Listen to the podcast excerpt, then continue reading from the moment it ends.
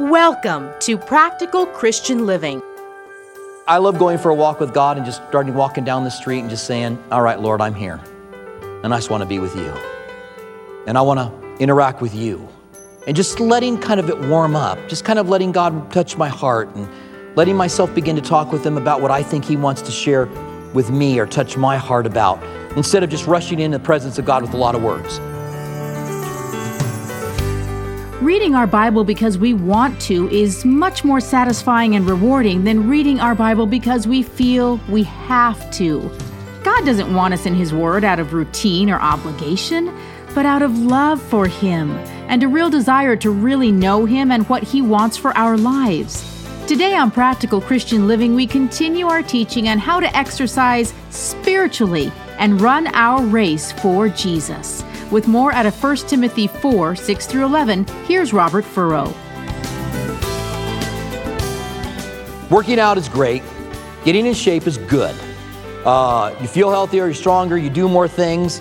Um, the whole idea of momentum that once something gets going you start to work out you get more you do it when you you know that which is stationary remains stationary that which is moving moves right that's all good you, you have you know less chance of a heart attack less chance of a stroke when you work out say it profits a little bit but that's not the point of the text and when people bounce off this text and just go into a whole diatribe on Christians should exercise, which I've heard done before, I think is, is mis, a misuse of this text completely. He's assuming that they already know that exercise is a profit, okay? Exercise profits a little bit, but godliness is profitable to everything. For that which you have now, it says in the middle of verse 8, for that now is and which is to come. In other words, godliness helps you now and helps you in the future throughout all of eternity. So, just as you exercise to get yourself in shape physically, you need to exercise to get yourself in, in shape spiritually. And I'll ask you this Have you done that? Are you doing that? It's more than just a matter of the will. I'm going to get godly. It's a matter of doing it. It's a matter of saying, I want to I want to know what the truth is. I want to read God's word. And, and I get very careful at this point because I don't want to be legalistic. I, when, I, the church, when I left the church I grew up in, I, I found myself in a very legalistic church. And if you didn't read your Bible, you know, your three, four chapters a day, then you weren't really a Christian. I mean, they had all those things. And I got so yucked out at legalism that I, I, I want to make sure that we never get legalistic. But I think that we should read our Bibles every day. Not because of legalism, not because if you don't, then God's not going to do anything on your behalf, but because the greatest thing that you can do for yourself spiritually is to know God. That's what it's all about. In the end, do you have anybody that you know so well that you're watching something happen to them and you go, oh no, because you know how they're going to respond? You know them so well, and they do. They respond exactly like you do. Or you hear that something happened, and, they, and you go, Have they heard about it yet? And, and they go, No. And you go, Oh man. Because you know them good enough to know how they respond. Well, let me ask you do you know God good enough? Do, do you know what makes him happy? Do you know what makes him angry? Do you know what grieves him? Do you know how he's going to respond? Do you know him? That's what, what God wants for us, is that we know him. When we exercise ourselves in godliness, and if I can get real practical with you, there, there ought to be a time in the day when you just read your Bible. When you just get your Bible out and you read it. It doesn't take long. I read three chapters a day. I make that's about through the Bible in a year, right, right around there. I just kind of settled into this over the years. I read a, chapter out of the Old Testament, a chapter out of the New Testament, and I read a Proverbs. So it probably takes me a year and a half to get all the way through the Bible. Um, it takes me 10 minutes at night to do that. I do it before I go to bed at night, and I do it now on my iPad. And when I, when I read it, in fact, my, you know, your iPad, you scroll by touching your finger on it, right? Uh, earlier in my study today, it's the first time I've ever done this, I tried to scroll my actual Bible. I like was like, oh, doesn't really work that way. That's kind of a side effect to the world that we live in. But I, I use my iPad at night when I read, and instead of having a pencil or a highlighter in my hand like I used to, when I'm reading a chapter in the Bible, because I can, I've been legalistic before, to where I got to read three Bibles, three chapters a day, or two chapters a day. So then I read it. Okay, I read my two chapters, it's okay. But I didn't get anything out of it. So now when I read my Bible, I'm looking for God to say something to me. I read it with that anticipation, that expectation. And so I'm always looking for something to highlight. So I'm, I, as I'm reading, I'm, I'm waiting for something to speak to me so I ooh, that's good, and I can highlight it. Oh, that's good, I can highlight it. My daughter was looking over my Bible, and this is back when I did use my Bible to read and highlight and things in. She looked at one page that everything was highlighted in. And she goes, What, there wasn't one verse in there that didn't speak to you? She goes, Why didn't you just one big fat highlighter and just highlight everything, the whole page that's on there? I, I think that that kind, not legalistically, but saying, I want to know what God's word says and I know God can speak to me. Do you believe that if you started reading Colossians today, that you, in chapter one, that God would speak to you out of Colossians? Do you believe if you started reading Romans today or Genesis 1 today or Matthew 1 today or what, that God would start speaking to you out of it? That's exercising yourself in godliness. Also, going for a walk with Him, praying, going in your, your prayer closet. I'm kind of a you know, I don't do sitting down still really well. So I'll go for a walk with God when I want to just pray and get quiet before Him. And I love that aspect, by the way. Just again, being practical with you. I love just going to God and being quiet before Him. The Bible says that a fool rushes in before God. I, I love going for a walk with God and just starting walking down the street and just saying, All right, Lord, I'm here. And I just want to be with you.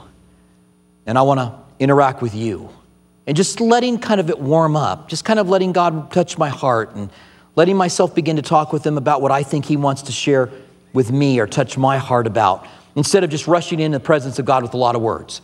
Okay, God, now I got this that I want, I got that that I want, I got that, this, this, this, and that, and give me that, and then do that, and do that, and do that in the name of Jesus. Amen. Walk out. But instead, just going in, God, I want to know you, and I want to be with you, and I want to spend some time with you. There's a benefit to that. You're exercising yourself in godliness. You're spending time with Him. What made David, when David began to be a king, be so powerful in his interaction with God was the fact that he had spent time in the fields caring for the sheep at night with the flute or the harp in his hand, writing songs to God and interacting with God. He exercised himself in godliness. Now it goes on to say here in verse 9 this is a faithful saying and worthy of all acceptance in other words, don't let anybody tell you that this isn't right. This is faithful and worthy of acceptance. For to this end we both labor and suffer reproach. Th- this is the reason that we labor and that we suffer reproach. If you, if the people around you, in your school, in your home, in your office, in your, the department that you work in, in uh, your job, wherever you're at, if they know you're a Christian, they're going to make fun of you. It's going to happen because they make fun of Christians. Listen, you can be anything. You college students, you realize this, don't you? You can be anything and you'll be accepted in your class. But if you say I'm a Christian, you can say I'm Hindu. You could say I'm Buddhist. You could say I'm Muslim. You could say I don't believe anything. I'm just my own person. You could say anything you want to say. But the moment that you say I'm a Christian, now you are mocked and made fun of and laughed about. There's a reason for that.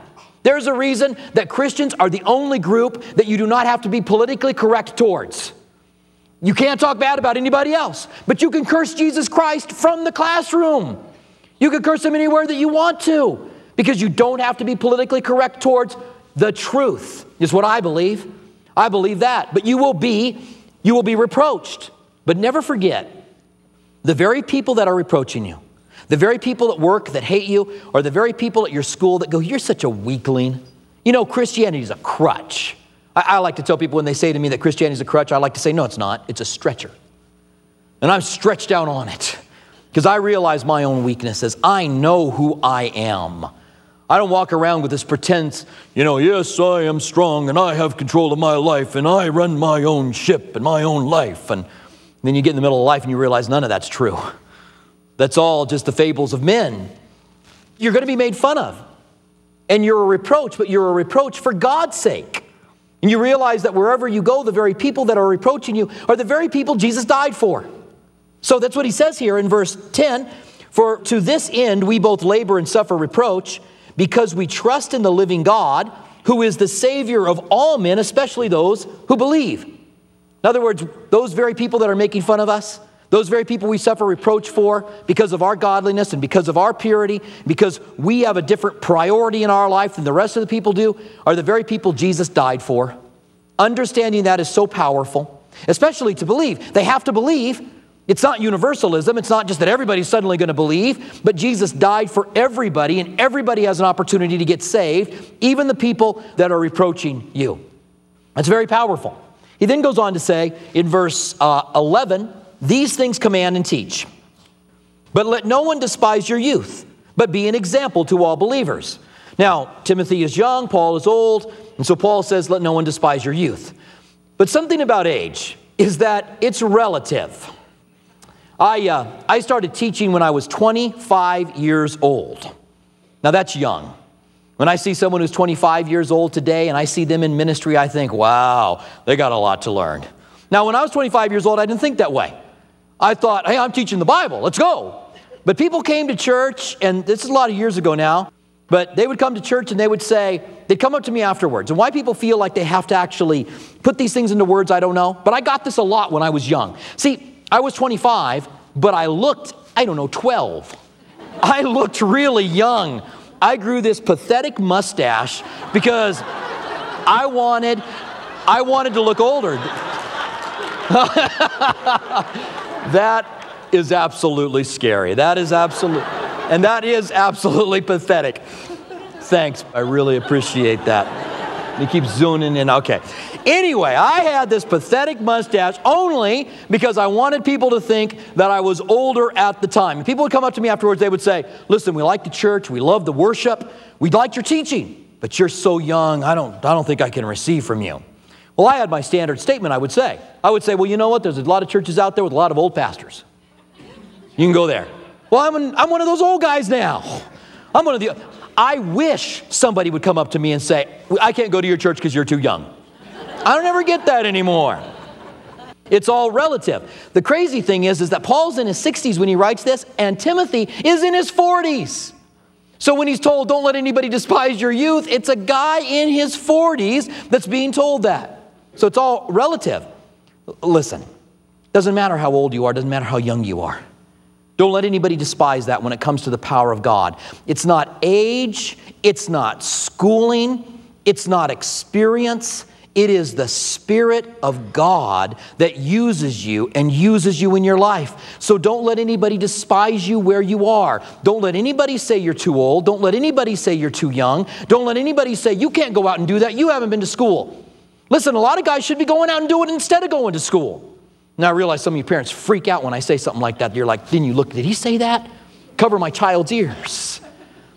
It's the Spirit of God. It's not any of this stuff that men put up as being important. It's the very Spirit of God. And so he says to Timothy, Don't let anybody despise your youth. Probably a lot of older people there in the church of Ephesus. Probably a lot of them looked at Timothy and thought, Who are you? And so Paul says, Don't let them do it. But he says, Be an example. This is important no matter what your age is. You be an example. Don't let anybody judge you based upon how old you are, but let people judge you on who you are. Say, he says, verse where are we at? Uh, 12, let no one despise your youth, but be an example to, to the believers in word, in what you say, in conduct, in how you act, in love, that that's the highest priority that you have in love towards people, in spirit, that you are led by the very Spirit of God, in faith, that you step out and that you trust God to do mighty and powerful things. I said earlier in this study, God said if you have the faith the size of a mustard seed, you can say to mountains be moved. And I think God wants to do awesome, mighty, powerful things in the lives of all of you. If you would just have faith, step out and believe, and purity. We're living in a day when there's not much put on purity, but for every believer, when we're born again, there's a desire to be obedient to God and a desire for purity. And as we exercise ourselves in godliness, the interesting thing is, is that purity ends up coming about when we exercise ourselves in godliness. Let's just say, for example, that you have a stronghold in your life. Let's use the example of drinking. You have this stronghold in your life, you go for two or three weeks and you don't drink, but then all of a sudden you just, you know, decide, you know what, I can have a beer. And you're the kind of person that once you have one beer, it like makes you have five beers, right? You just can't have one beer. You, you'll tell people, you'll defend your right. I can, I can drink one beer if I want to. And who's going to say you can't, right? But then you have one beer, and, and beer makes you, alcohol makes you think differently. So the next thing you know, you're like, I can have two, and I can have three, and I can have four. And you're drunk the next thing you know. And so then you say to God, I'm sorry, I'm an idiot. I don't want to do this. I just had a stronghold in my life. I keep on, I keep on, I keep on falling back into the stronghold. And so you say, I'm not going to drink. And by sheer willpower, you say, I'm not going to drink. I'm not going to drink. I am not going to drink. But every time you think drink, you picture like beer with a you know had a foam on there, and you you're like, oh, it's fizzy, and you want that. Every I'm making somebody stumble right now as I'm describing alcohol. and you want that by saying I'm not going to drink. But listen, if you decided instead of saying, I'm going to put all this energy in making sure I don't drink, talking about it all the time, making it a priority, instead, if you said, you know what, I'm going to spend my time, I'm going to read my way through the Bible in a year, I'm going to make sure that I spend 20, 30 minutes with God every day, just walking with Him or sitting down quietly and talking with Him. I'm going to make sure that I, I'm, I'm, in church and that I'm growing. I'm going to make sure that I'm involved and being used by God. Not only that I'm growing and receiving, but I'm also an outlet by which God's Spirit is moving through me. I'm going to make sure I do these things. You know what happens? As you do that, you're growing spiritually. And all of a sudden, you find that when you're tempted, you go, I don't want that. It's not that you're not tempted, because you are, but you go, now you're stronger spiritually, and you find that you overcome that stronghold. The same can be said about lust. The same can be said about anything else that you're struggling with in your life. You say, I need to get over this. I need to stop this. I want to stop it. I'm an idiot, God. Let it get out of my life. Well, you're not exercising yourself in godliness. You are trying to stop that, and it's good that you want to stop it. You're just going at it the wrong way. You need to exercise yourself in godliness, and then you can be that example in word, in conduct, in love, in faith, in spirit, in purity, right? And then it goes on to say, Till I come, give attention to reading, exhortation, and doctrine.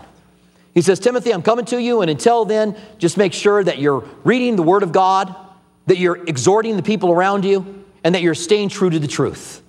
We could never go wrong if these are our priorities. He then goes on to say, Do not neglect the gift that is in you, which was given to you by prophesying the laying on of hands of the eldership. The gifts of the Spirit. Some of you guys haven't received the gift of the Holy Spirit or the gifts that the Holy Spirit gives. And, and I want to say that it's available. I believe it's available today. I believe you should ask God for the gift of the Holy Spirit and that He would give you gifts. And then you want to apply the gift. You don't want to neglect the gift. Let's say that God's given you a gift of teaching.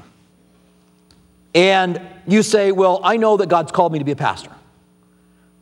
And then you don't do anything with it. You say, Well, when, you know, Robert, you finally stop preaching, I'll take over your place. well, you just hold on, Sonny, all right? Just give us some time, because I'm not quite done yet. But you're neglecting the gift that is in you. Just go teach. Go, go begin to teach third graders. I love what Chuck said for years. He said, Listen, you got the gift of teaching.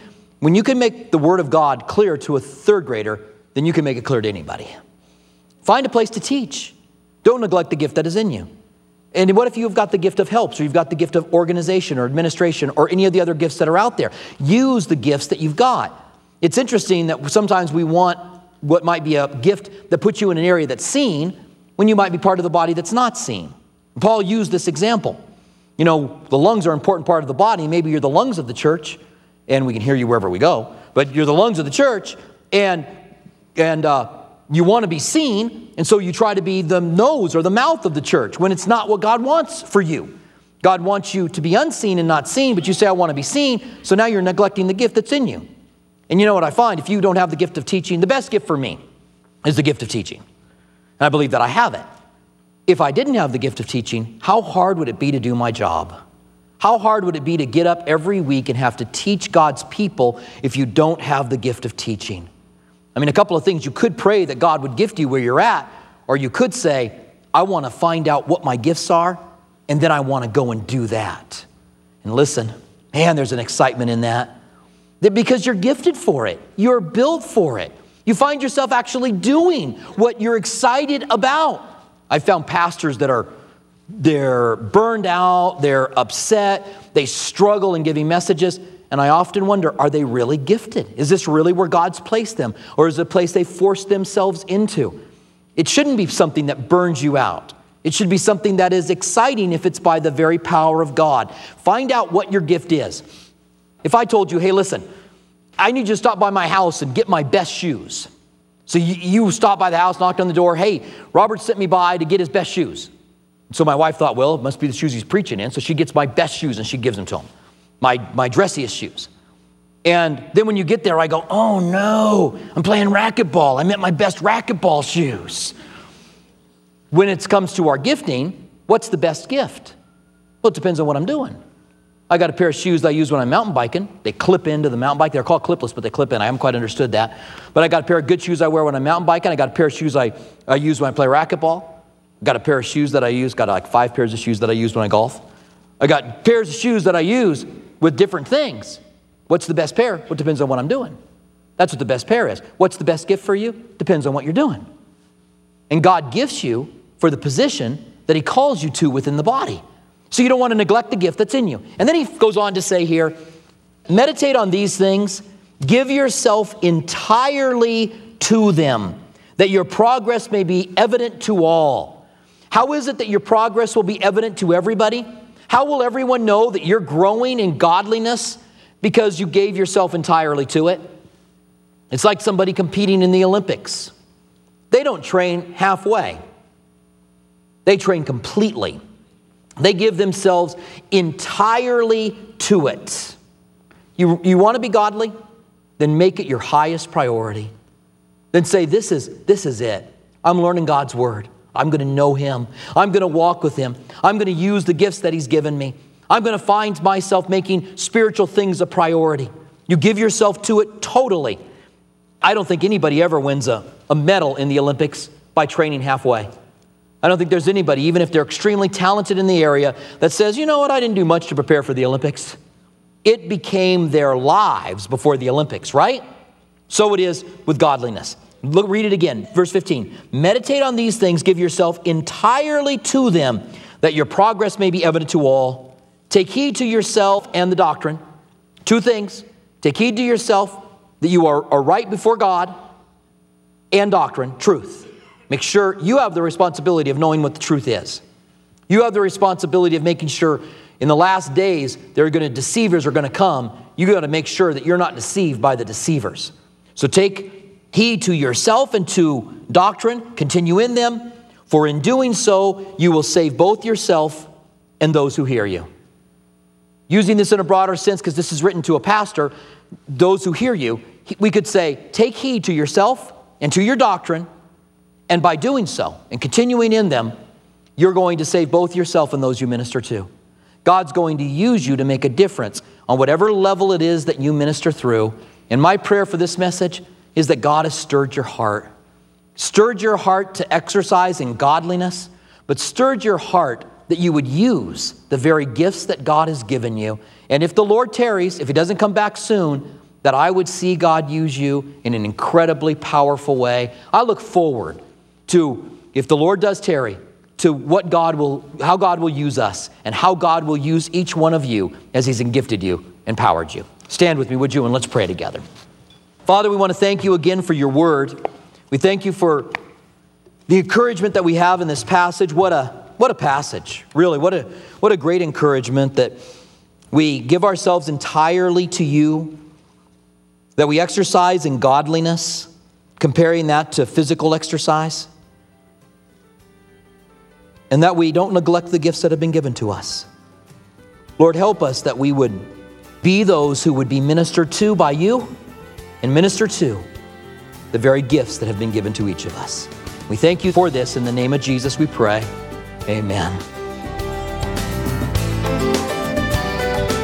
Thank you for joining us for Practical Christian Living with Robert Furrow.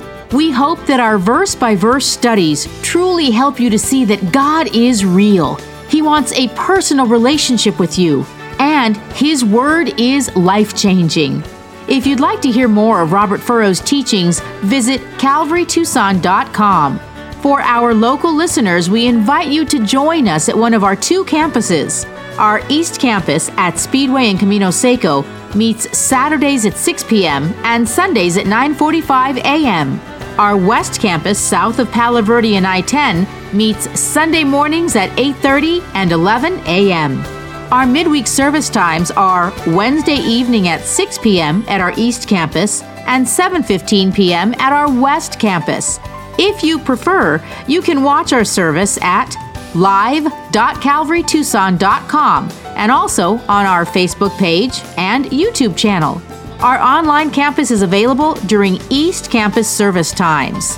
If Practical Christian Living has blessed you and you'd like to donate, please visit pclaz.org. That's pclaz.org, where you can make a secure one time donation or sign on to become a monthly partner on a reoccurring basis. Have you accepted Jesus into your life, or do you have questions about salvation? We'd love to hear from you. Email us at saved at calvarytucson.com. And don't forget to follow us on social media Instagram at Calvary Tucson or Facebook at Calvary Chapel Tucson. We want to remind our local listeners that you can watch Practical Christian Living TV Sunday mornings at 8:30 a.m. on KGUN 9. Thank you for joining us for Practical Christian Living.